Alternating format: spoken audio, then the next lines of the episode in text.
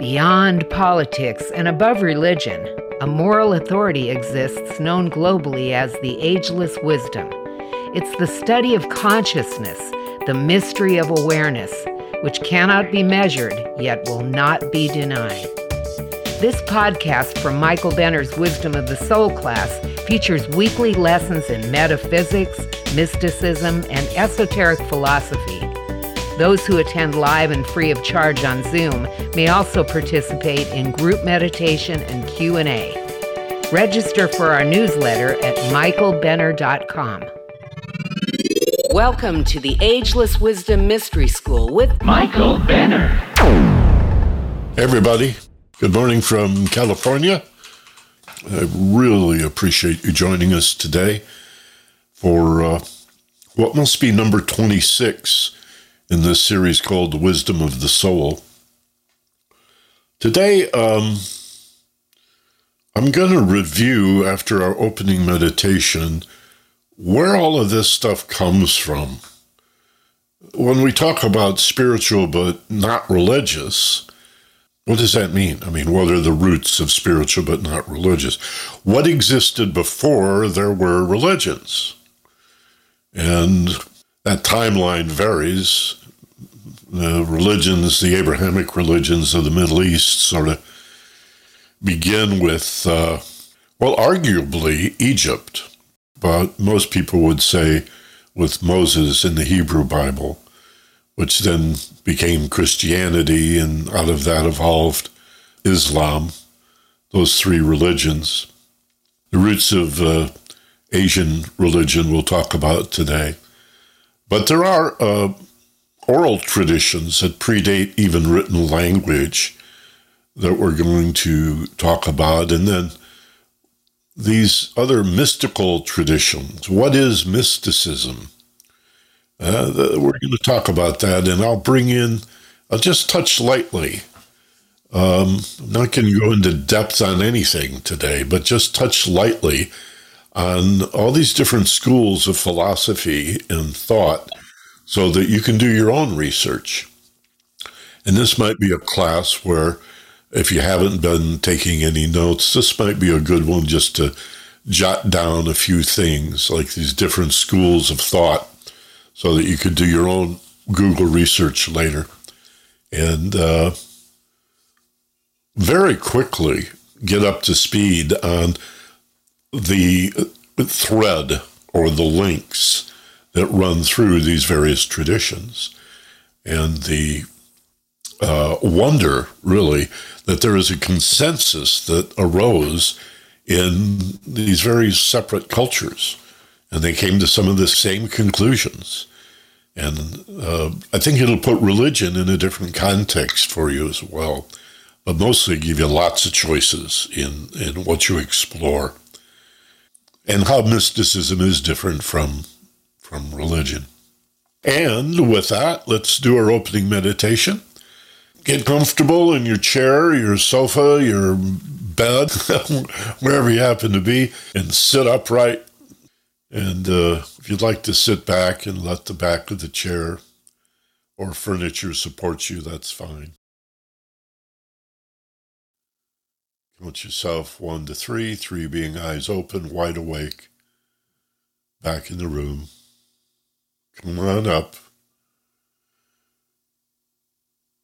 And as you open your eyes wide awake, take a nice, big, slow, deep breath. Cleansing breath. And as you exhale, ah, stretch a little bit. Get back into your body. Feel grounded again. Sometimes we drift off into the clouds. so when you wake up, there's that stretch you do in the morning. Let me thank you again for being here and uh, tell you how much I enjoy uh, doing this class and hearing from you. You can always email me at awmysteryschool at gmail.com. Ageless Wisdom Mystery School. The email address is simply awmysteryschool at gmail.com. I enjoy hearing from you and answering your questions. Not only do I read all the email I get, I answer it when appropriate. Tell me what you like about it. Tell me what uh, is missing, what you'd like to hear more of. I want it to address the needs of as many people as possible. So, again, as I said in the newsletter this week, um, I want to talk about the roots, the particular philosophies that we call esoteric. I'm sure most of us had at least one class in philosophy in high school or college, and maybe more. And uh, my God, they certainly can be boring classes, can't they? You might wonder why would anybody want to major in philosophy? What a dry, boring subject or topic. And of course, it's just the opposite. There's just so many bad teachers of philosophy. And I think it's because while a great deal of philosophy addresses spiritual concerns, in other words, the energy that illumines and animates us, they tend to avoid the really good stuff, the really juicy stuff, because they don't want to step on anybody's toes. They don't want to offend anybody who has a strong religious background. And we can see recently the concern of many people to what shall I say the the the unfolding of a new awareness in our society and the way it's expressed in uh, gender education, uh, sex education, which people easily confuse and are very different topics, uh, human rights, civil rights, um, so called critical race theory, which is a grad school thing. It's it's not happening in our grade schools or high schools. There is no critical race theory, but increasingly we're being told, our children are being told the truth of America's history, which is complex, it's wonderful and horrible all mixed together, and uh, of course that makes some people uncomfortable. But uh, being, quote, made uncomfortable can be a good thing. That's called growth, isn't it? So, philosophy is anything but boring. And a lot of it is about, oh, ethics. Uh, I mean, what? I mean, we look at uh, Euclid, it's even about uh, geometry there, there is sacred geometry, and it's just a huge, huge field about who we are and why we're here and what we're for and these types of questions. That's what philosophy is. Technically, the word philosophy means a search for truth. And that's what we're looking for. That's how I got to it was in college, I wanted to know the truth because I felt I was being lied to. Um, I had a lot of FOMO. You know what FOMO is, right? Fear of missing out. I knew something was going on behind the scenes that I wasn't being clued into. So I thought, aha, I'll be a journalist and figure that stuff out, and then I'll blab. I'll, I'll, I'll get on the radio and I'll tell the truth. I'll be uh, Michael Benner, the hippy dippy news guy. Al Sleet was the hippy dippy weatherman, right? I'll be the hippy dippy news guy that says, hey, here's what's going on. But uh, a few years of that, and I realized, my God, we're not getting to any truth here. I'm just rewriting news releases and talking about government and politics as if our whole lives could be understood through the lens of binary politics. And uh, that seemed ridiculous. So I began to study psychology. Uh, why people do what they do leads pretty quickly to why they feel the way they feel. We're motivated by emotion, emotion, energy in motion. Uh, the mind is what we think, the emotions are why we think it, and then what motive, motivate to move those thoughts and feelings into a particular action. So the emotion sits right in the center between the thought and its expression through behavior. And uh, did a talk show about that. Many of you know for years and years and years. And I would always use current events as a pretext you know, this is new in the news. That's why it's called news. And so let's talk about this and that. And people would call and tell me what they thought, just like any other telephone talk show. But then I would say, well, why do you feel that way? Why do you, why do you think that's true? But then quickly segue into why do you feel that way? And if the person got a little irritated, I would often as not call them on that and say, well, you sound a little irritated. Is this frustrating you? Is this difficult for you? Well, when did you first believe this? Why do you believe it? Have you always believed this? Why do you believe this to be true? And the more irritated, frustrated, and even angry that they became, uh, the more I would lean in not in a mean or cruel way. The only people I ever really eviscerated on the radio were those who actively promoted violence, war, uh, fear, and hatred.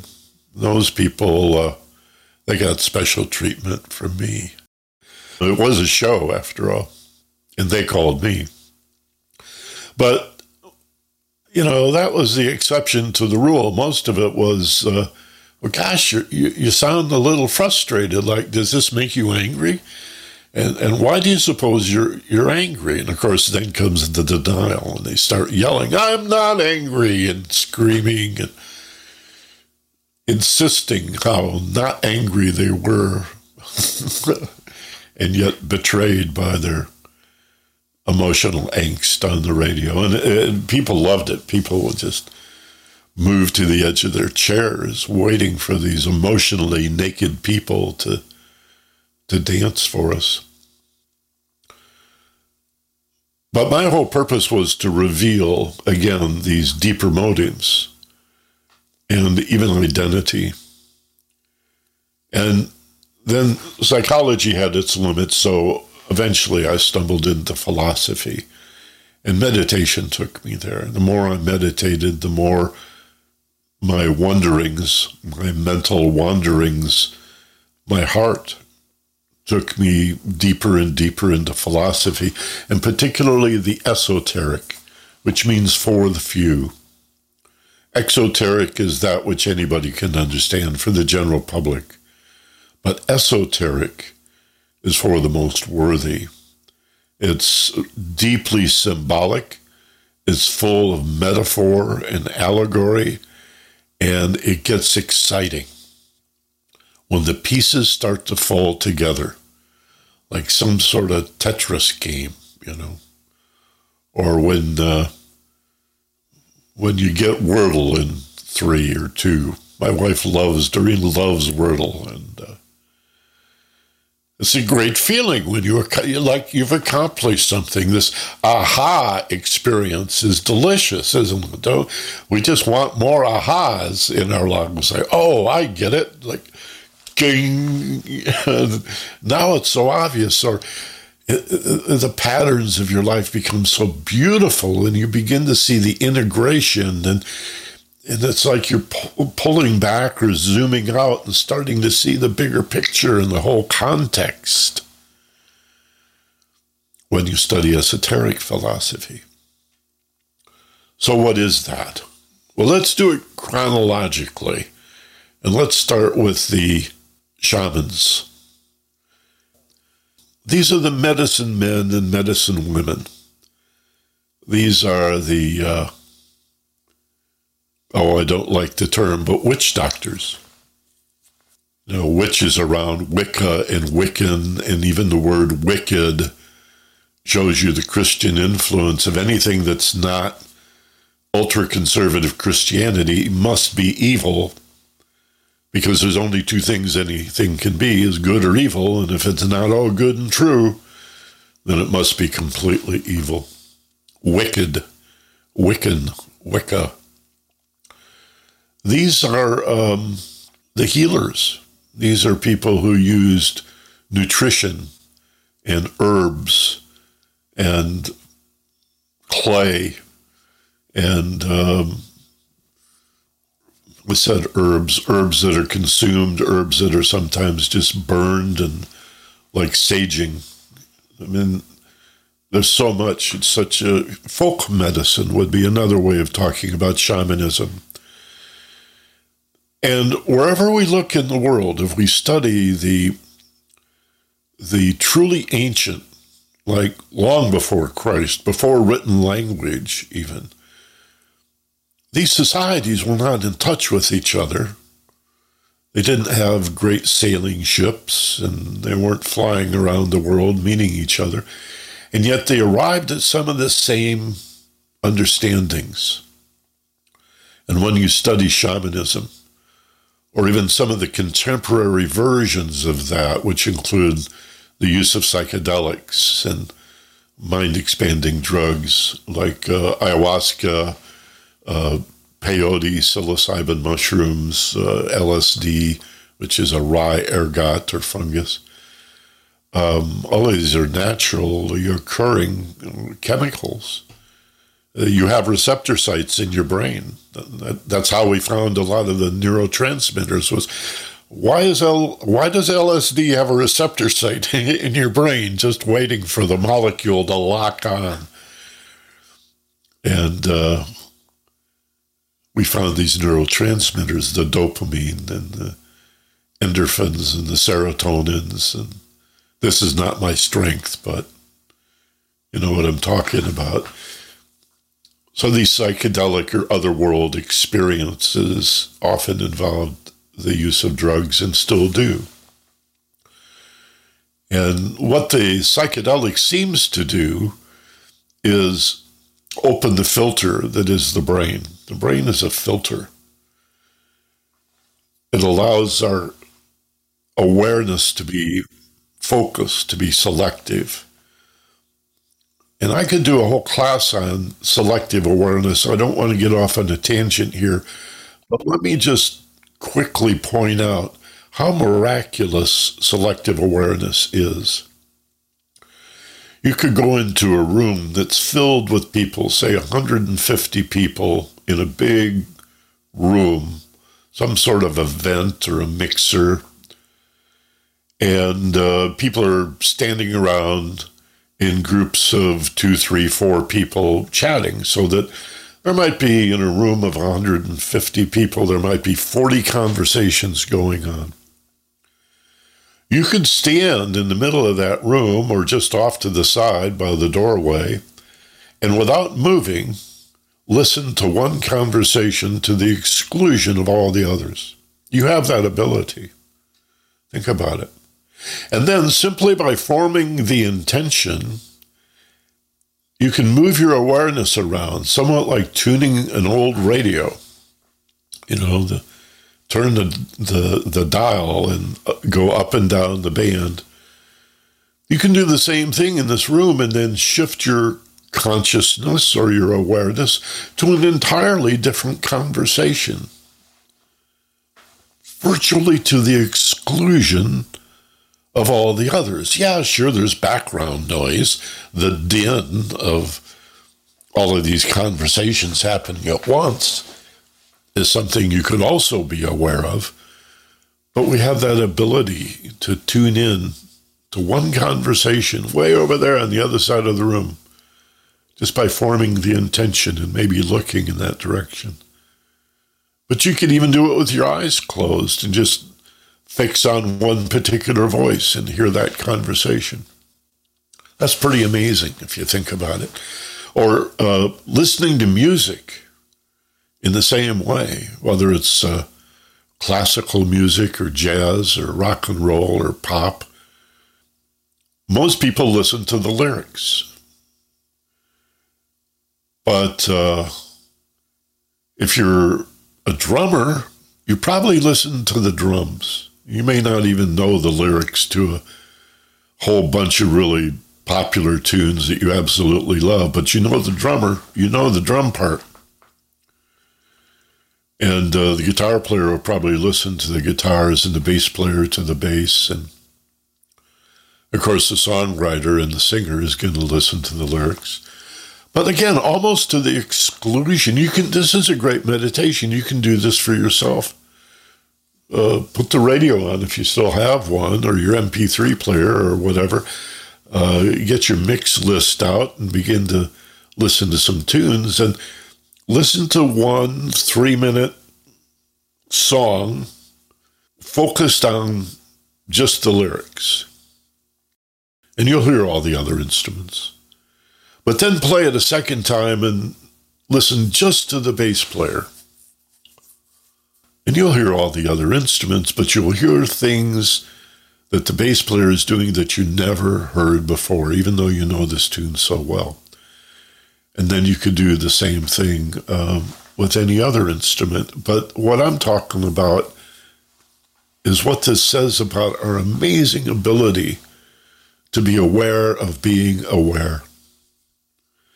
See, this is meta awareness.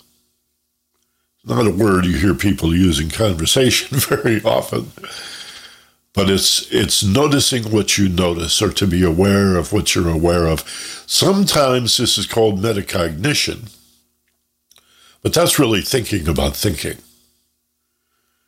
To be aware of your awareness, of your ability, for example, in this case, to, to be selective in your awareness is to raise your consciousness. That's higher consciousness. It's expanded awareness. I've raised my consciousness or expanded my awareness to the point that I'm aware of being aware. I'm conscious of myself as a conscious, sentient being. And that's very different from normal consciousness. Like watching yourself watch, watching yourself live watching yourself react and then realize, my God, I never made a decision to do that. That was pretty reflexive. I was pretty much coming out of my animal nature, as evidenced by the defensiveness and the rationalization after the fact. So, just a little aside. But that's central to shamanism, and that's where it all began. That's where it begins. And now looking back, we can see this remarkable consensus about the fact that the world is an appearance in form of an energy. Einstein, I've said this before, put the equal sign between energy and the material world. Energy, E equals M, energy equals mass. The material world is made out of spirit or energy, it's invisible magnetic fields. Like wherever you are right now, you're surrounded by hundreds of radio stations and uh, Uber drivers and taxi cabs. Are there still taxi cabs? I think so. And, uh, you know, um, shortwave radio guys and um, the time signal and Radio Havana and all these radio signals are in the air around you, plus the hundreds of stations right in your own city, but they never get mixed up. They they don't uh, they they don't distort each other. They remain separate because each has its own frequency. If you begin to look at the objects that you think are so solid as energy or spirit, then you're more interested in the frequency than its appearance of being solid. Shamans worked on that level. They also worked with dreams. They knew the dream world was every bit as real as the waking state, that indeed the waking state was a dream. And if you think about it, the three levels of consciousness sleep, meditation, or contemplation, that in between state, and wide awake. You dream in all three. You you obviously dream when you're asleep. You can use your imagination and meditation to visualize. That's a dream. So, why would you think that when you open your eyes, what you see is not a dream? Oh, because you can touch it. Oh, yeah, because you can touch it. Because it seems to last. Because it's more solid. It doesn't dance around like the dream images in your meditation or in, in your night sleep. But again, remember what you know from eighth grade science it's an illusion, it's just energy swirling around. The tiniest particles are not even particles, they're little vortexes, vortices. I think that's the word, vortices, the plural of vortex. These little tiny micro subatomic tornadoes spinning around. And electrons don't spin around the nucleus in, in, in a molecule, if we've been told. They, they actually flash on and off. You never know when it's going to pop up here and then pop up there. And when it's going to jump from one shell to a higher energy shell or give up energy and collapse into a lower energy shell. But they're all flashing on and off. Everything is flashing. You look at a movie, it looks it looks like a streaming action, just like real life. But you know the movie is really 24 still images per second. And those still images move so quickly, 24 frames a second, that it creates an illusion of motion. Until you see the uh, the wagon wheel go backward and you wonder what the hell is that. Join us for our cinematography class and we'll we'll talk about that. Well, the world is flashing. You know, an incandescent light bulb, AC current alternates 60 times a second. So you turn on an incandescent light bulb, it's flashing off and on and off and on 60 times a second, but you don't see that flashing because of the limitation of our senses. You just see, oh, the light's on. So it is with reality. We see continuity and solidity and unchanging form, even though it's all changing. Everything is impermanent, nothing lasts. The pyramids, pretty old. Some of these other megalithic, monolithic structures around the world, 10,000 years old, 12,000 years old. The only reason they lasted is they're buried in dirt and sand, exposed to the uh, environment, the weather, the rain, the sun. Even the pyramids will in time go away. Everything passes, nothing lasts. That's how we know it's not true. That's how we know it's not real. What constitutes reality? What conditions do we need to have for reality to be capital R reality? There are three.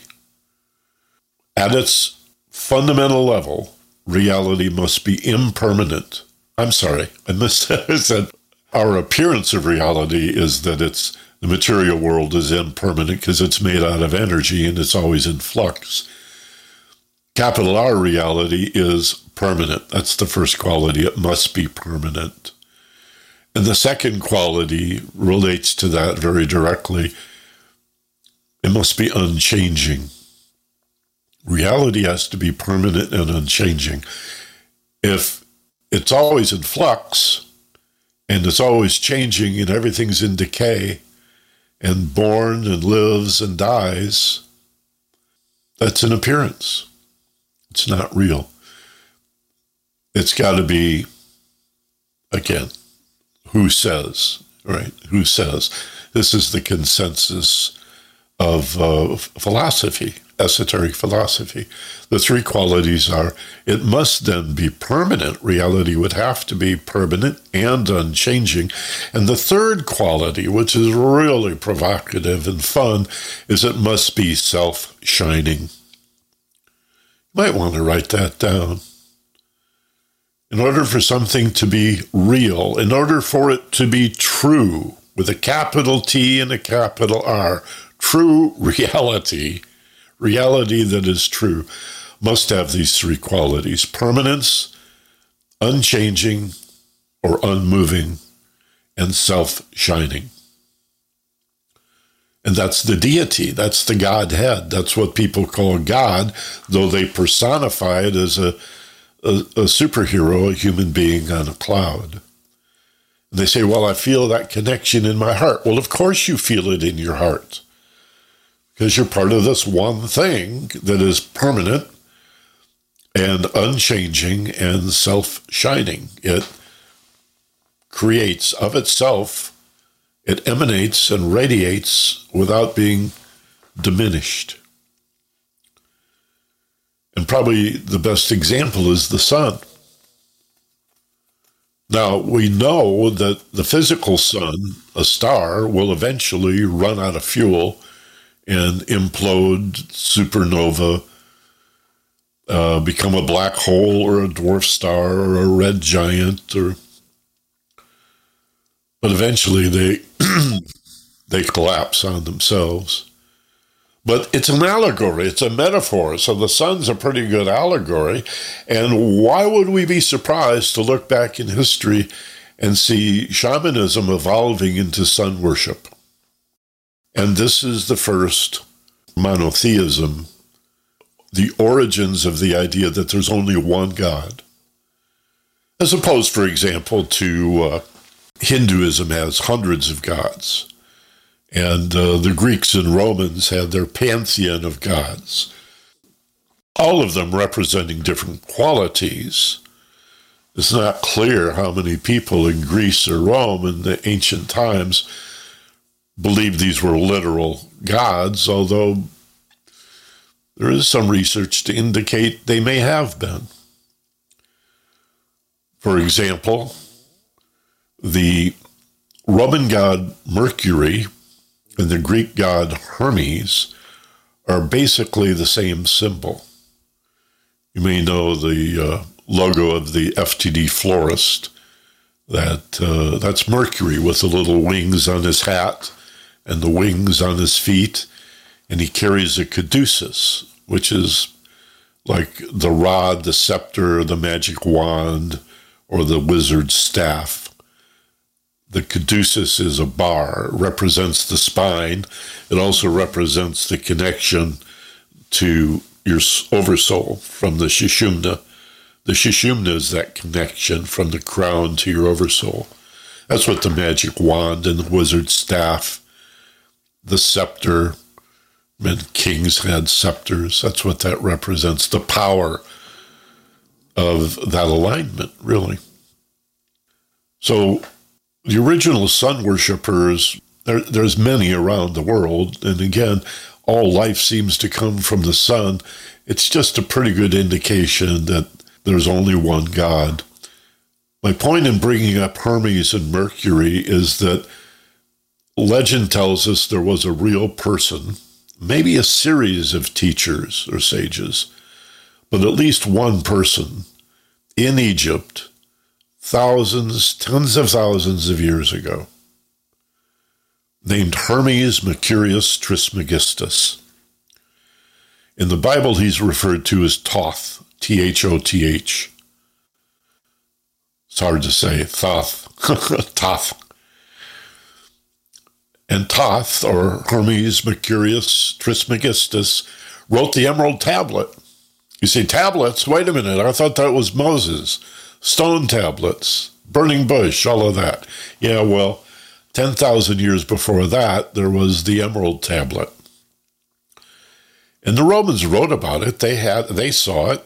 It was in the library at Alexandria for a thousand years. And of course, the Romans burned that down on two different occasions. They just torched the library at Alexandria about 2,000 years ago, about the time of Christ. We're not going to have any of this pagan stuff, right? Because we know Jupiter and Zeus are the real CEOs on Mount Olympus, right?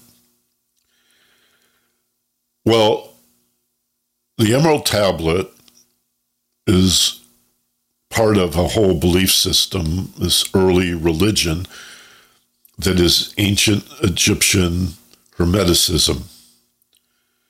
Remember, Johnny Carson used to do that bit about uh, the answers have been concealed in this, uh, kept safe in this hermetically sealed jar.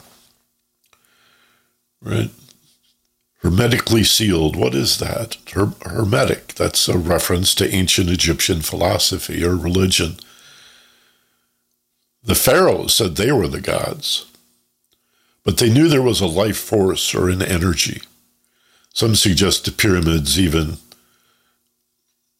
are energy generators or energy attractors or somehow align with this great spirit, this energy. And alchemy is much more than turning lead to gold. That even was an allegory for turning a leaden into consciousness. Those who suffer from the illusion that physical, dense material world is only what it appears to be, that there's not an energy behind it that is permanent and unmoving and self shining. So it's an allegory. Turning lead to gold was uplifting consciousness to an awareness that beyond the veil there's an energy or a spirit or a breath from on high that illumines and animates us. And how do we do that? How do we lift that up? Well, they said by fire. Fire purifies. Purgation, it's called in alchemy. The adversity of life burns off the impurities, and what's left is the gold, and you're a better person. This, of course, leads to the Jewish Bible because Moses was raised by these guys. Moses was, you know, as a baby found in the reed bed in the basket floating down the river and taken into the the homes of uh, ruling class Egyptians, the pharaohs and such. And he knew all this alchemy stuff, and he knew about the Emerald Tablet. So we shouldn't be surprised that uh, he, you know, escaped the slavery that the Egyptians were holding the Jews in slavery building the pyramids or whatever, just bringing them dinner. And Moses knew all about the power of tablets, and God gave me the. I'm not discounting the reality of it. I don't know if it's real or not. That's the thing about mythology. Whether it's real or not doesn't really matter. It's the allegory that we care about. What does it, what does it represent? What is this law on the emerald tablet? What is this law on the stone tablets of Moses? And of course, out of that comes Rabbi Jesus of Nazareth. And Christ is a title, please remember. It's not his last name. Christos is that name for this life force or this energy or this spirit that we keep talking about as illumin, illuminating and, and animating these meat bodies that we have. That's the Christos. It's the love in your heart that connects you to all things. So it's a title Jesus the Christ or Christ Jesus. It's a title. It's like Mahatma or Maharaj or Sri. So Christianity comes out of this as a form of Judaism, and about 500 years later, the uh, Quran is revealed to Muhammad, and we get Islam out of that. But they're all Abrahamic religions, these three. They're monotheist. They see God as singular and unified, but separate and living outside its creation, petitionable through prayer. Meanwhile, in the East, we have in prehistoric times the Vedas, which are more cultural than religious, but they're ancient books of gods that walked the earth, much like the Greek and Romans, uh, their pantheon of gods. And uh, were they real? Well, supposedly Krishna was a real guy. Maybe he was, maybe he wasn't. Just like Hermes, was he a real guy? Or Lao Tzu, for that matter, in China, the author of the Tao Te Ching, was he one guy named Lao Tzu? Because Lao Tzu translates the sage. So he may be he may have been uh, Lao Tzu and Hermes and Krishna. These guys may have been part of a whole lineage of individuals. We're not sure. It's that's how old it is. So in China, we have the about 500 BC Lao Tzu. That's about the same time as Socrates and, and Plato and Aristotle, by the way, about 500 years before Christ. And so Lao Tzu in China does pretty much the same thing in assembling all of this folk wisdom. And then Confucius sort of built on that shortly later, not, not much after Lao Tzu. In fact, some people say uh, that uh, Lao Tzu may have met Confucius. Who knows?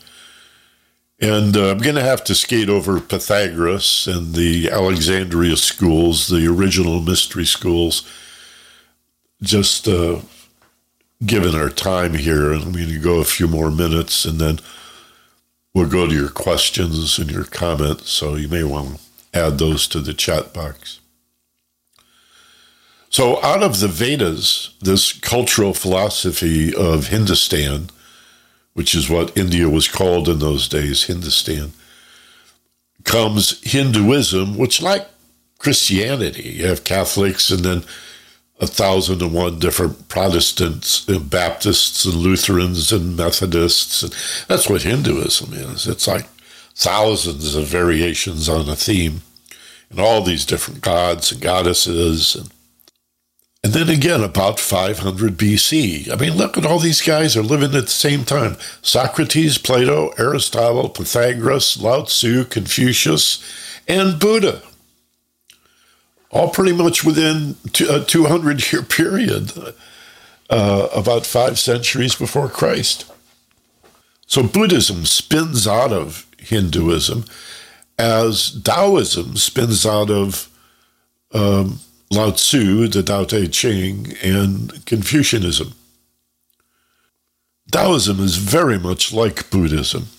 The principles are very similar. Buddhism and Taoism is not mysticism. In fact, they don't even refer to God. Buddhism, most notably, there's no reference to God at all. There's a Buddha nature. There are supposedly millions of fully realized enlightened Buddhas in the universe, but they've long transcended their need for a body. And that's about as close as you get to a religion. Buddhism is practiced by many as a religion, but most shrines in the East have everything. They they'll they'll put in some Buddha statues and some statues of Krishna and uh, all manner of religious icon in the same stupa, in the same temple, in the same shrine. Sort of pray to whoever you want. Just here you go. Here's a place on the road where you can rest and pray and contemplate. Something remarkable happened in the Renaissance then in Europe, 14th, 15th century. The Renaissance, the rebirth, the paintings, the sculptures, the literature, the age of reason, the age of enlightenment, science, Newton, Bacon, these great thinkers and essay writers. Just this explosion coming out of the European Dark Ages. And part of that was a rediscovery of Jewish mysticism, the Kabbalah, the Tree of Life the Zohar. And tarot cards came out of that discovery in the Renaissance era in Europe as a correlation or representation of this tree of life. Of course, Islam has its mystical traditions as well, which is Sufism. And maybe you've seen the whirling dervishes spinning and this beautiful, elegant dance that they do to create an altered state. And if you look carefully, the beginning of the dance, the finger is pointing up, and the palm is open and receptive. And as the dance continues, the dervish turns his hand downward as if bringing the spirit down to an embodiment of our divine nature as they spin and spin. And you remember as kids how fun it is to spin, but we usually get dizzy and fall down. The Sufi learns how to transmute that or transform that into higher consciousness. And so we have Jewish mysticism and Islam mysticism, the Sufis, and what about Christian mysticism? Well, those are the Rosicrucians. And this is a group of enlightened scholars. Um, this is really my wife's purview. She's really much more knowledgeable than me about this stuff. But Francis Bacon and uh, a group of like Sir Walter Raleigh and and others in this period are really largely responsible. Many people believe Bacon wrote the original Rosicrucian documents, the the Fama, the Confessio, and the Chemical Wedding, nailed them to the church door as uh, as Martin Luther later did when he and his group of Protestants or Protestants, as they're called, broke away from the Catholic Church, which put all of this Christianity together 300 years after Christ. The mystical tradition of Christianity, Rosicrucianism, has always been veiled because of the inquisitors. And they were killed and tortured and, and excommunicated. And remember, the church is the government, so you don't mess with it. With it. A lot of the disruption you see in society today is an effort by very ultra conservative Christians to replace democracy with a theocracy. And we see a lot of that in the Middle East. That's what the jihad is all about with the super conservative Muslims who, again, think they're Sufi mystics, though they read the same Quran, are blasphemers and should be killed. So there's sort of some of that contempt between far right uh, religious conservatives, whatever their religion, and and those mystics who say, "Let me let me create my own relationship through love."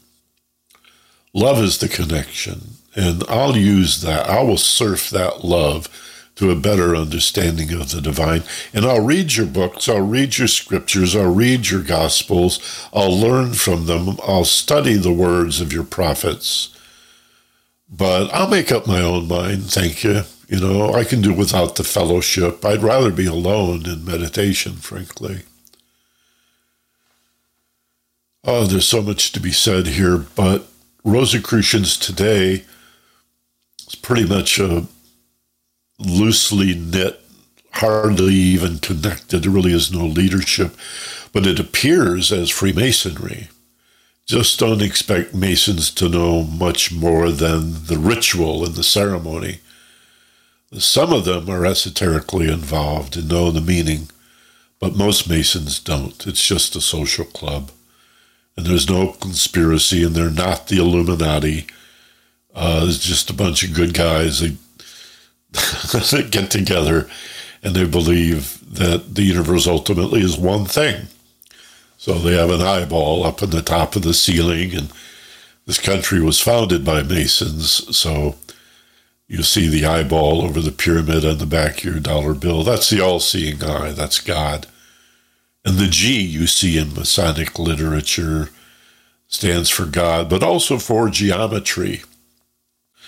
And they trace their lineage all the way back to the, the Hermeticists, to the to the uh, Temple of Solomon, and this is also rich and wonderful. You see how exciting this is? And, and again, what's the thread? What unites all of this stuff?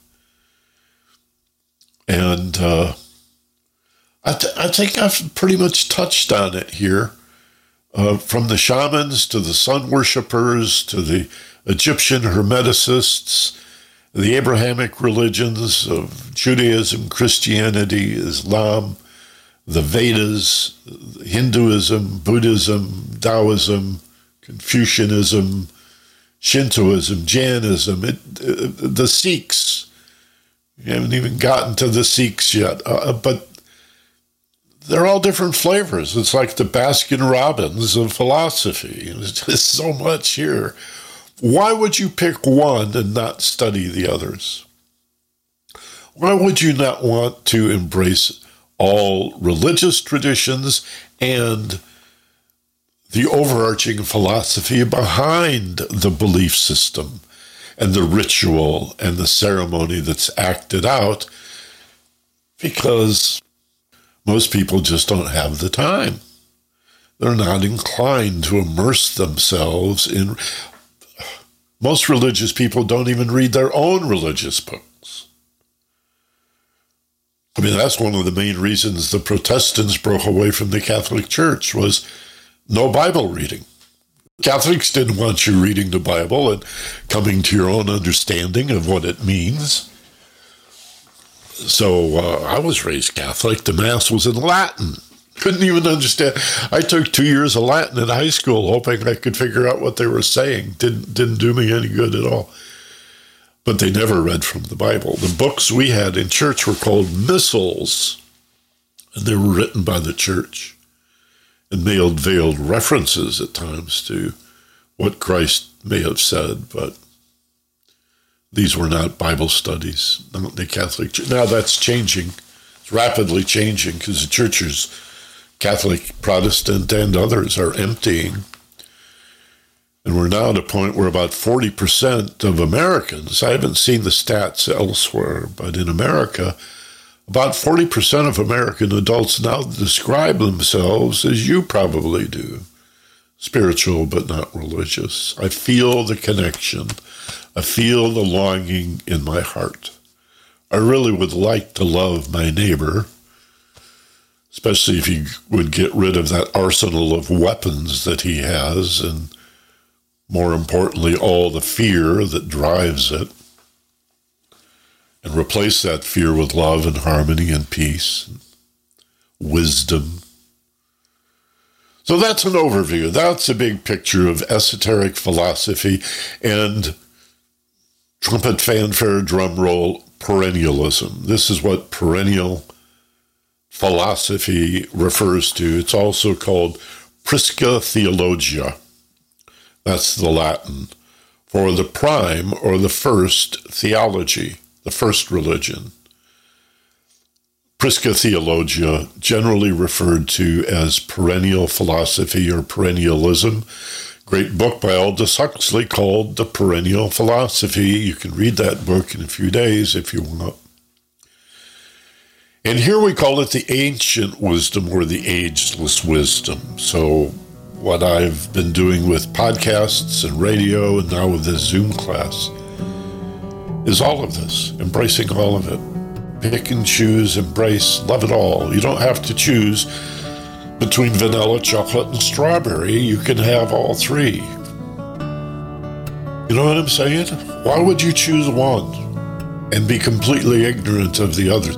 And who is the loudest and the angriest when they object to the fact that you don't conform perfectly to their view of religion?